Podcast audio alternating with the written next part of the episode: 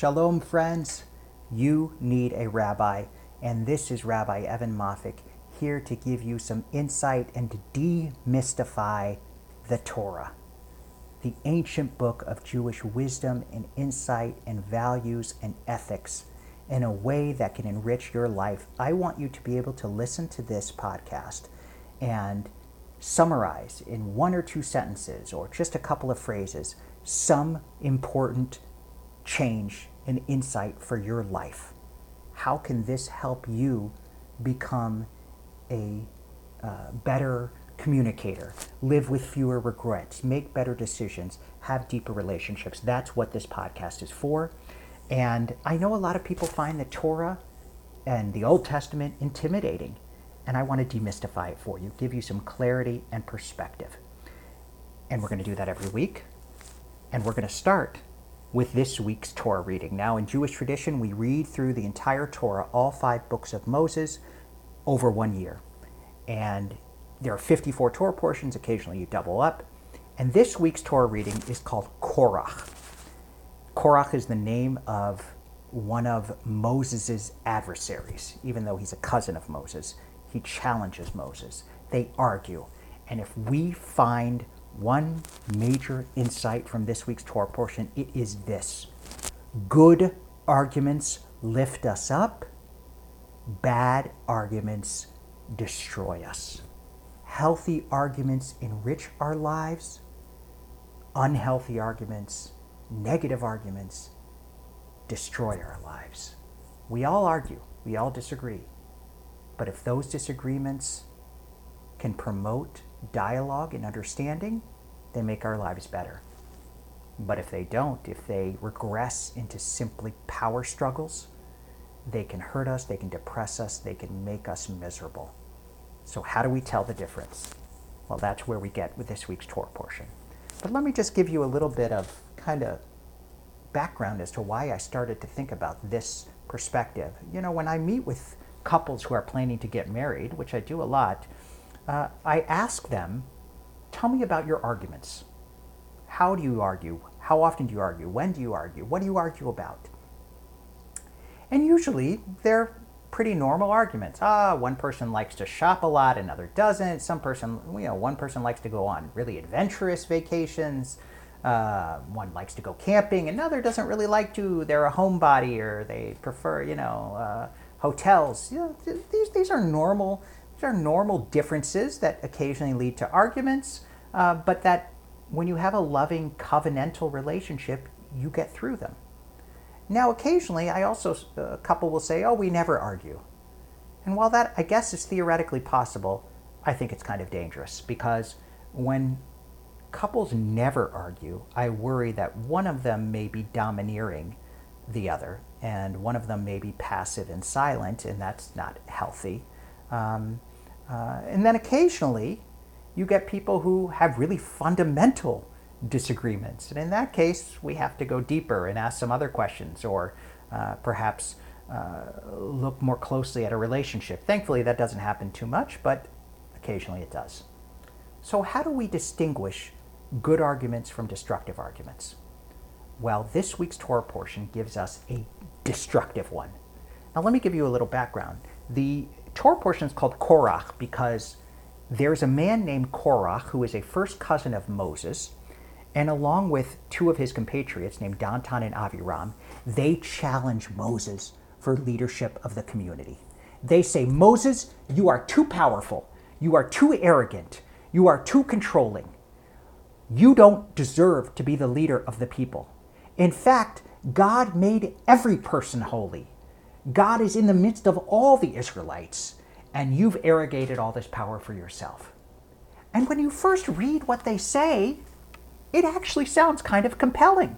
It sounds like they're prototypical um, uh, egalitarians. They're almost like the, the beginning of the American Revolution, where we said to uh, the British, uh, we are all created equal. We're all we're all one in God's eyes, and there shouldn't be kings and aristocrats and those who who claim to be greater than than the others. And you read that language, and it kind of resonates with our American uh, commitment to democracy uh, and uh, uh, equality, equality of opportunity. Uh, but if you go deeper, you begin to see that Korach and Datan and Aviram did not really care about the people. They didn't really care about democracy. They simply cared about power. They didn't want Moses to step down because Moses was a bad leader. They wanted Moses to step down because they were jealous of Moses. They were angry that God chose Moses to lead the people and didn't choose them. And we're clear, we, we know that because Korach came from the tribe of Levi. And the tribe of Levi, several members of the tribe of Levi, were angry that God made them priests, and priests couldn't own land, and priests had to simply minister to the people. Now, priests had were sacred, priests had important responsibilities, but they weren't prophets. They didn't communicate directly with God, whereas Moses communicated directly with God. So Korach felt shunted. He felt that he was not given the, his proper role, given his lineage, given his wealth. We know Kor, uh, uh, was a very rich man. Uh, so he was not after, he did not seek to be a great leader. He wasn't there to serve the people, he was there to serve himself. The same with Datan and Aviram. With they came from the tribe of Reuben. And if you remember, Reuben is Jacob's firstborn son.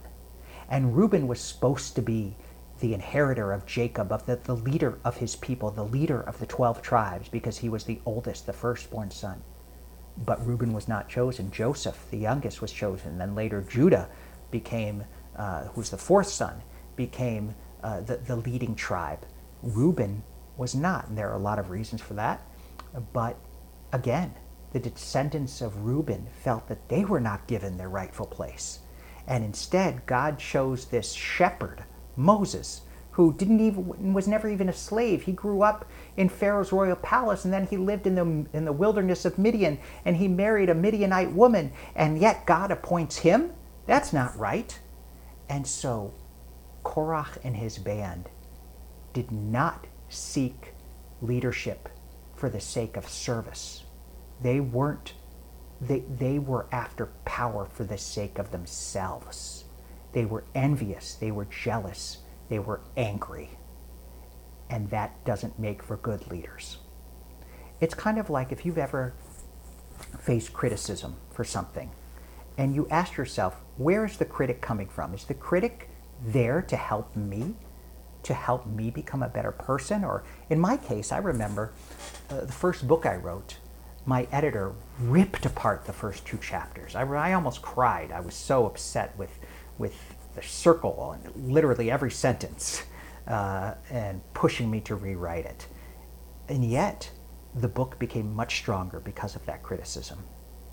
That was constructive criticism. That was that was an art wasn't really an argument, but it was a challenge, not for the sake of power, but for the sake of service. He was serving me, he was teaching me, he was helping me grow. But I've also had people who criticize simply out of envy or out of simply a dislike or feeling threatened or want more power for themselves. We've all probably had that if you have somebody you work with who maybe they're they're jealous of your success. Maybe you landed a deal or you uh, helped somebody out, uh, or, or, or you got an assignment that they wanted. What, whatever it is, somebody, and then they, they lash out at you about something that has no relation to what they're really angry about. That's not a healthy disagreement. That's a challenge for the sake of power, coming out of arrogance and envy and destruction. That's where Korach is coming from. And it's sometimes hard to distinguish the two, but there's a gut feeling we get. And there's a test that we can ask. And that test is, is captured in the Hebrew phrase machlochet l'shem shamayim, which means arguments for the sake of heaven. And an argument for the sake of heaven has a couple of characteristics. One, it is in the pursuit of truth, not in the pursuit of power. And two, it honors the other side of an argument. When I was in high school, I did debate. And one of the things about debate is you flip a coin before the debate, and the coin flip decides which side you're going to be on. So you need to be prepared to argue the affirmative side or the negative side. So you have to know both sides of an argument. And when you know both sides of an argument, you often have respect for the other side. You may disagree with it still, but at least you understand it. And people, Stephen Covey talked about this seek first to understand. When you understand where somebody's coming from, you have a built in connection. That's an argument for the sake of heaven. But an argument for the sake of power is when you're in it for yourself. Maybe you even understand the other side, but your understanding is, is for the sake of manipulation, not for the sake of truth. So Korach and Moses, they argue for the sake, or Korach argues against Moses for the sake of power. The opposite is the relationship between Hillel and Shammai, who were two great first century rabbis. They argued for the sake of truth, and they disagreed on everything. Uh, they disagreed on uh, uh, what was kosher and what was not kosher. They disagreed on the right way you, you hang a mezuzah. Should it be vertical going up or horizontal? Uh, they, they had these disagreements. A mezuzah, by the way, is a, is a um, it's a box with uh, Hebrew text in it from the Torah that you put on the doorpost of your house. Hillel and Shammai argued over such things, and yet the text is clear that they never it never became personal. They never the, the, the Talmud even says they still married one another from each families. They didn't they they always stayed connected, and the and the opinion that was not pursued was always recorded. So they under that that's an indication they understood the other side's arguments.